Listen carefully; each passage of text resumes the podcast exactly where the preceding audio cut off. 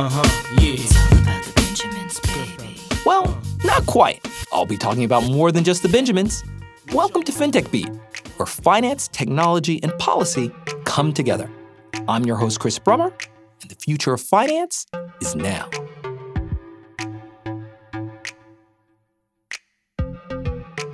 Bitcoin is back, if it ever left, doubling in value in recent months on the back of a deepening COVID 19 crisis and fears of currency debasement and inflation.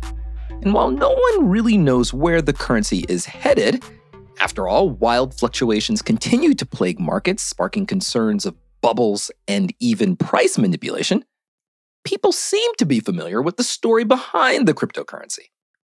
But are they? Well, I'm delighted to welcome Ben Mezrich onto the show with our co host Amias Gerety to take a deeper look at some of the more colorful moments behind the craze and what lessons it may hold for the future. Now, Ben is one of tech's most influential writers. He's the author of The Accidental Billionaires, the nonfiction account of Facebook on which the movie The Social Network was based, and has followed it all up with an aptly named book entitled Bitcoin Billionaires, the story of how Tyler and Cameron Winklevoss bet big early on Bitcoin and how it paid off. Now, it's a really interesting read, and Amias and I thought that with all the volatility and risk in the markets, it'd be fun to have him onto the show and get his perspective on what's happening now in the sector. Money, money.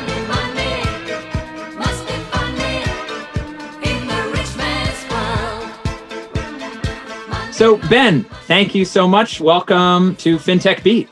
Hey, thanks for having me. This is fun. Ben, you have written a really fascinating narrative and you've centered uh, Cameron and Tyler Winklevoss as the central characters. But I want to start at a different place. I want to start from what might just be promotional ad copy for your book, which is that, but I'll start there anyway. You say that you've really come to believe that Bitcoin is an important part of the future of the financial system.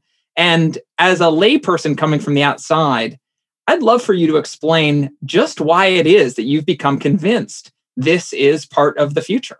Yeah. So, you know, I didn't go into this believing anything about Bitcoin. I knew nothing about it and wasn't really that interested in it. But in researching it over the past couple years and spending time with all of the big players in it and sort of um, looking at the philosophies behind it and what it actually is, I've become a very big believer that Bitcoin is going to be a part of our lives and more and more important um, as both a store of value and eventually and potentially as a currency. But I'm more and more interested in it as where it stands as a place to put value um, that is going to be safe, that is going to be part of the future, that's made for the world we actually live in now and not the world we used to live in. Um, I've become a big fan in uh, in the ideolo- ideology behind Bitcoin, the idea of something that is transferable over the piping of the internet, uh, that is uh, you know limited, not just scarce but fixed. Um, and in many ways, it's better than gold. I think it's you know becoming cliched to say that, but the reality is it is gold but better. Gold that you can carry around with you um, in your phone. Uh, what what is better than that? And there's no middleman. You know, there's no people. Um, people are the flaws uh, in in most things. Um, but something that is based in math um, makes sense in a world that is more and more futuristic every day. I mean, we live on the internet. Everything is virtual now. Why isn't money? Um, and you know, you can look at where Bitcoin is today and where it was, and it is a very different animal today than it was when it started. You know, it isn't really a form of currency right now. It's much more and more like gold every day. Um, and I don't think that's a bad thing. I think that, you know, it's become useful as that, and it's going to continue to go in that direction. Yeah. As a as an investor, I've been quite skeptical of uh, cryptocurrencies and Bitcoin, but I think you raise a, an interesting point, which is this it is comes to light um, among a community that I would describe as sort of paranoid libertarians. right. And yet, as it grows, there's a part of it which is just purely speculative, and there's clearly a lot of fun to be had with pure speculation. Uh, certainly, when the the chart is both jagged but generally up, Right. and But there's also more of an emerging market use case where the level of distrust it, between government and citizen or government and wealth holder is both much higher and potentially just more rational um, to be distrustful. So, what are you seeing as you say, like, you know, it's different than it used to be? How much of this is driven by um, use cases where, as you write about in your book, Cyprus really does take a significant store of value from the national currency, from the banks? And how much of it is driven by a more generic sense that everybody in the world should be owning something that is like gold? Right. Well, I think uh, you know you raise a whole bunch of good points there. First of all, you know, Bitcoin started in this crazy place. It was anarchists, libertarians, people who distrust the government, people who were uh, fugitives in some cases. These are the people who started Bitcoin, who found Bitcoin at first. These are the people who are now billionaires today because they're the only people who recognized what this could be. And maybe they came from it, came to it from these crazy places. Uh, but as we move forward into where Bitcoin, you know, is now, um, you're seeing everyone is a little bit crazy, right? The whole world has gone a little bit crazy, um, and we saw this first in Cyprus, but then we saw it in Venezuela. We see it now and again in Russia and China, and we see it now in America. And the reality is, is that the things that we took as bedrock before really aren't, right? And we're all starting to notice that now. I mean, how could you not?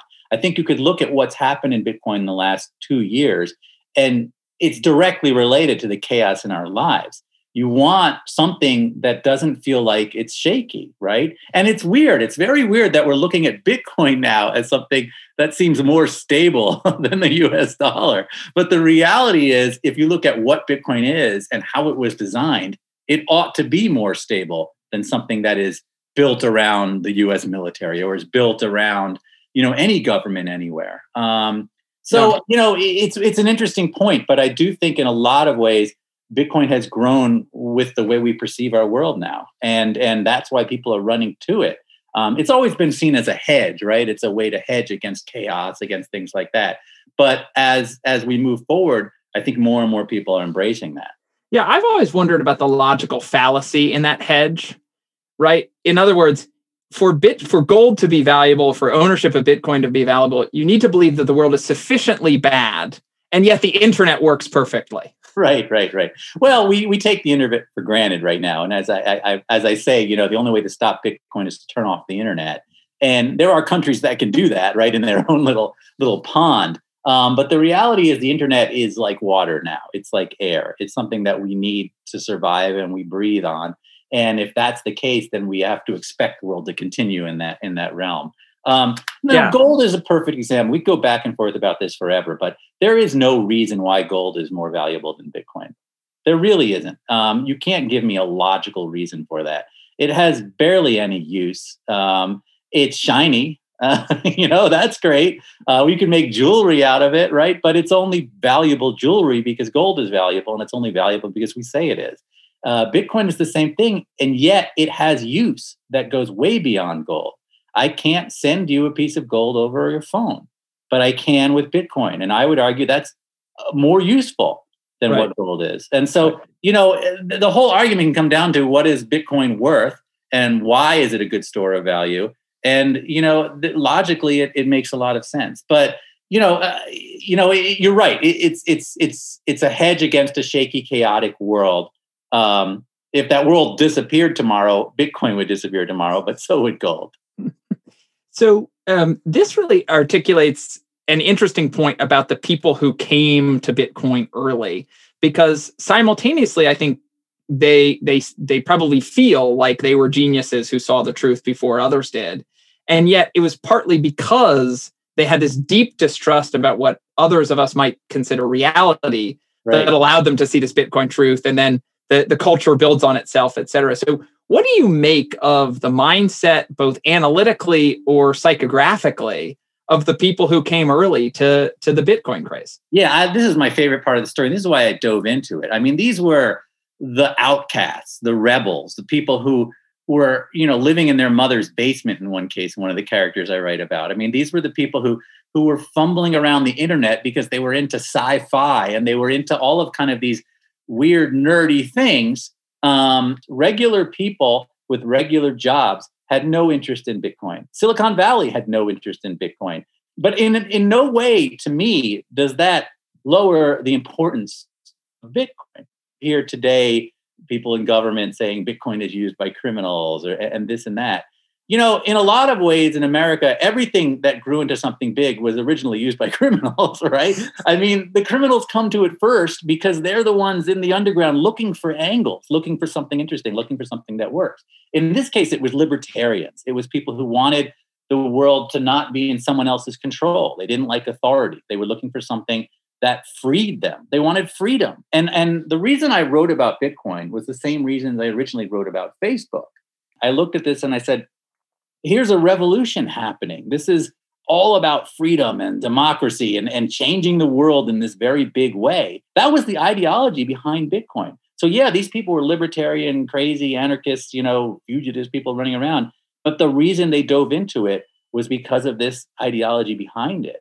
Because they'd read a lot of science fiction, and in science fiction, everyone used credits to pay for everything, right? You read your Asimov, you know, they're all using Bitcoin. Um, and so that's kind of what what drew these people to it and that's what drew me to the story but we get to the next step when when the other people start coming in when the guys in suits show up and that's you know what my book is all about So the uh, Cameron and Tyler Winklevoss are the sort of central characters in your book, but but reading it, I was most drawn to Charlie Shrem.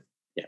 Because Charlie Shrem is the way you tell the story. He's he's so in need of acceptance and um, you know he's got such challenges with alcohol and substance abuse.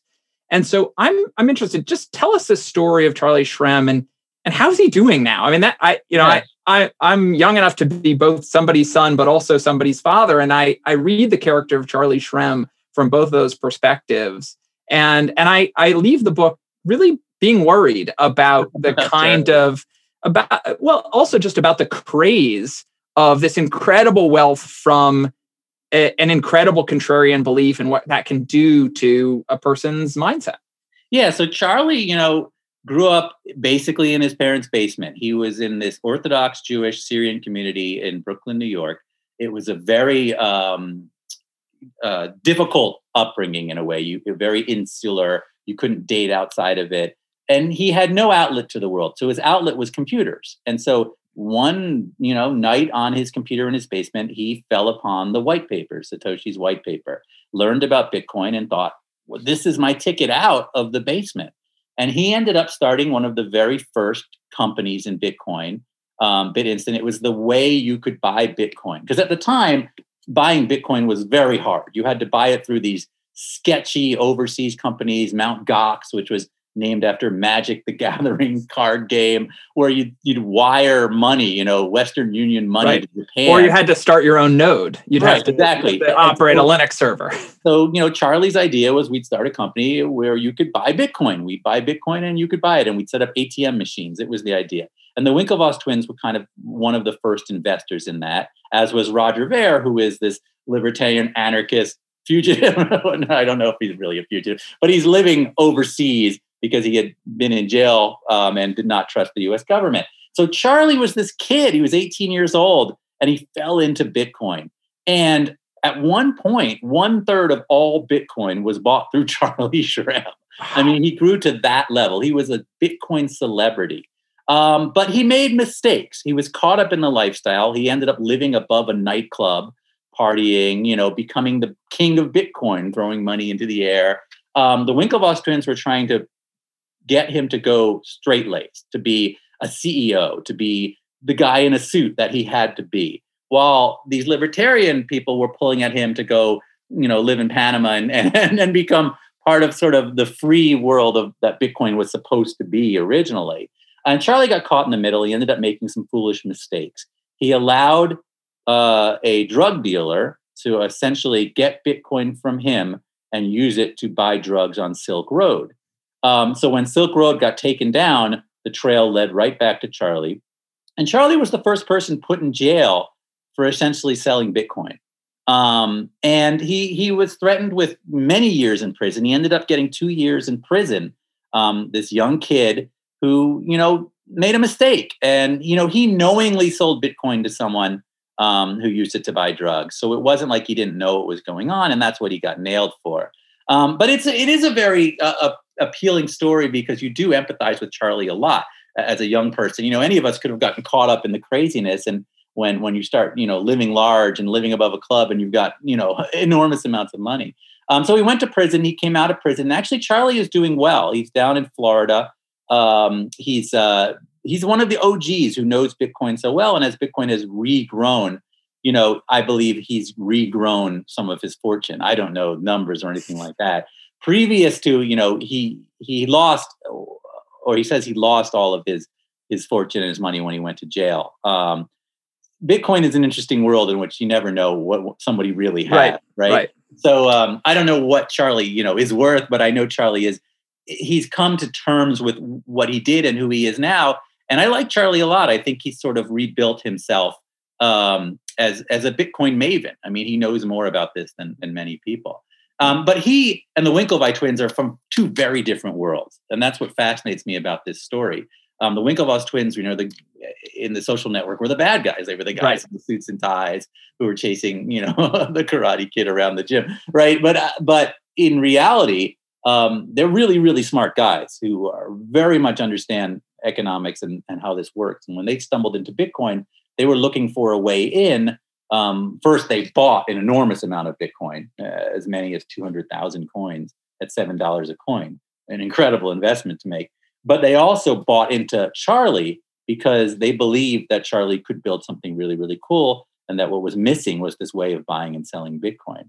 You know, since then, of course, they've built an exchange, Gemini, and they've they've done very well. Um, but it's two different ways of looking at Bitcoin. You have the the libertarian anarchists on one side, and then you have the guys in suits and ties who want it to be part of the New York financial system, who believe that it should be regulated to some degree, that there needs to be safety that it has to be a, an actual sort of uh, part of the financial market and not this sort of thing that you use on Silk Road. Um, and they saw that very early on, and that's sort of the drama of, of my book.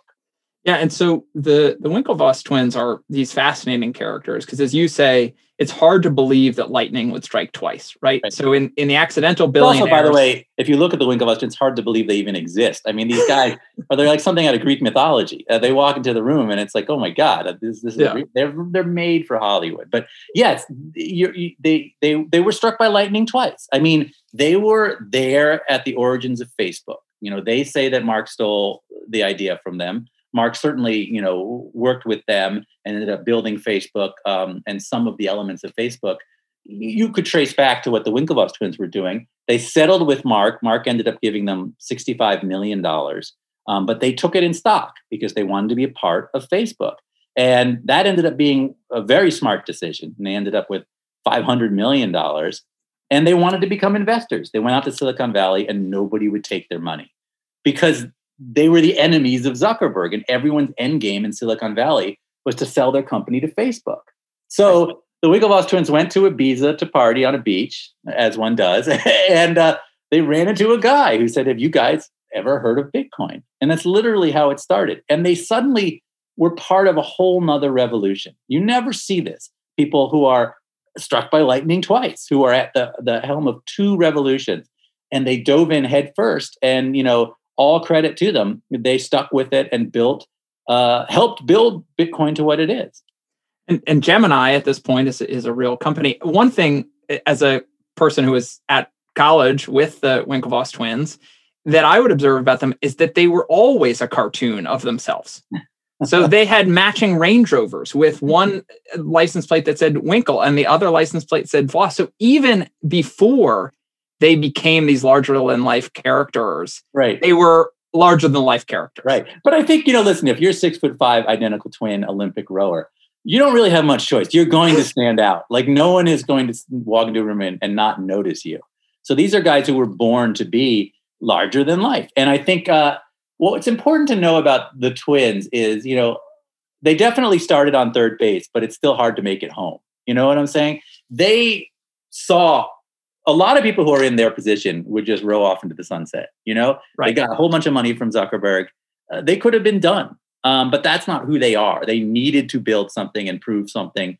And uh, and I think you know people come to me all the time and like you know well they got lucky right they bought at seven dollars but who among us would buy at seven dollars and not sell at fourteen dollars or a hundred dollars or a thousand dollars or ten thousand dollars that's not luck at that point at that point you believe. You truly believe. And there's not a lot of people who hold to that level right? I, most people get a double or a triple or a tenner and they're done. But if you really believe in the system and what bitcoin can be you stay with it. And and i think that's that's something interesting.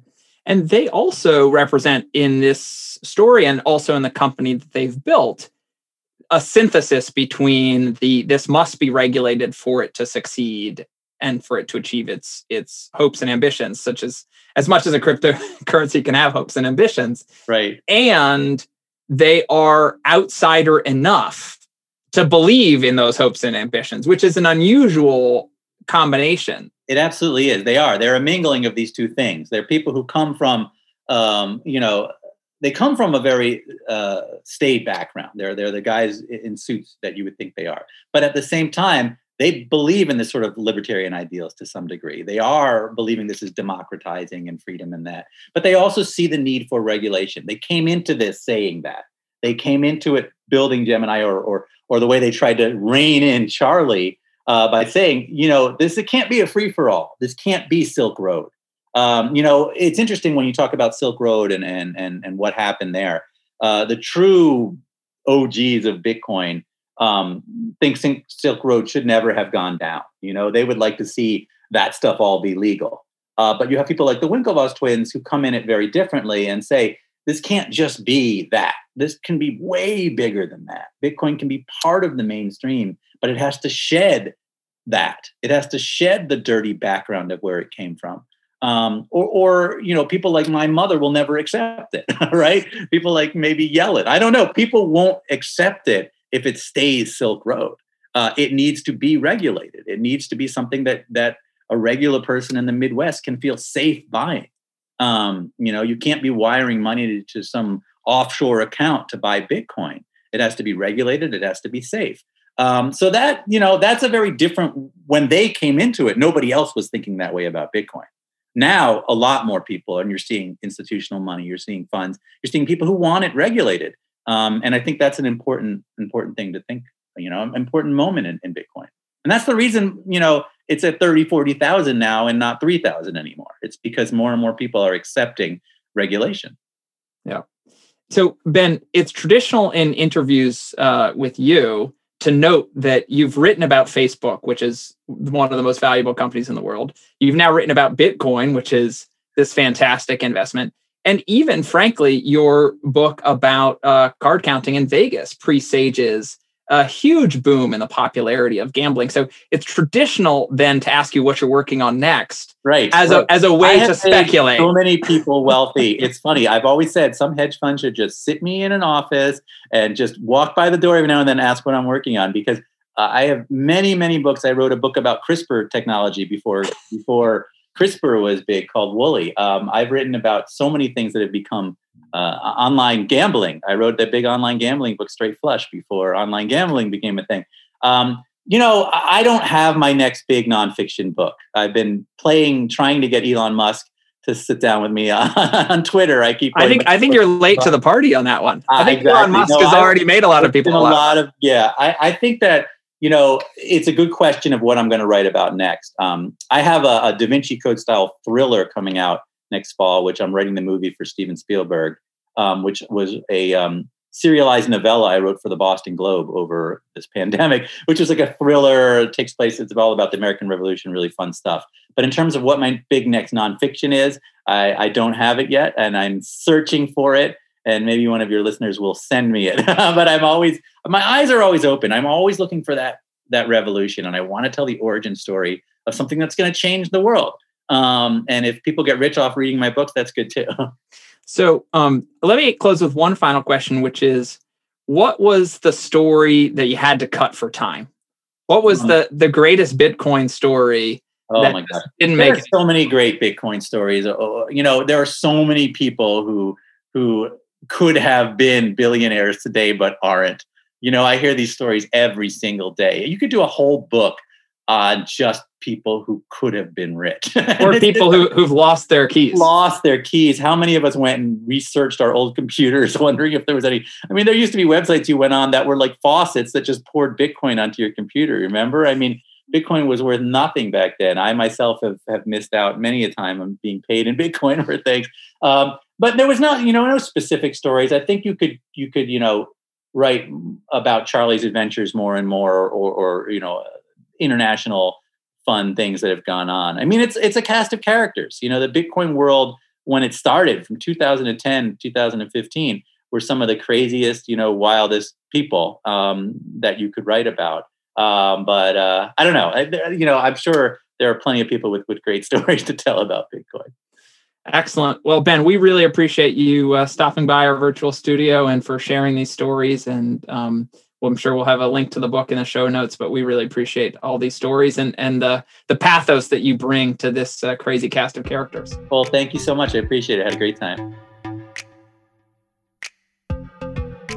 When I was in graduate school, one of the most interesting books I'd ever read was called Imagined Communities by Benedict Anderson. It's a book that highlights the fact that socially constructed communities, imagined by the people who perceive themselves as part of that group, can become powerful and cohesive political agents. Now, the analogy has its limits with Bitcoin, but when listening to the conversation with Amias and Ben, I was struck by just how far that idea can go when you think about it in the context of money, and then run that money on top of digital rails like the blockchain. The interesting question, of course, will be whether or not all that imagination is being put to the right uses. And Tyler and Cameron Winklevoss, along with so many others, have certainly demonstrated ample amounts of creativity. But with all the humanity, passion, crime, anarchy, and well, jostling in the sector, the jury is still out as to whether or not Bitcoin will be truly valuable from a social perspective. Will it, in short, inspire the best of our angels or enable the worst of our demons? Like everyone else, I'll be waiting to see if Bitcoin's proof of work can prove its mettle. Thanks for listening. If you enjoyed the show, please be sure to subscribe on Apple, Spotify, or wherever you get your podcasts. And we'd love to get your feedback. If you'd like to get in touch, just hit me up at Chris Brummer DR. That's at C H R I S B R U M M E R D R. We'd love to hear from you.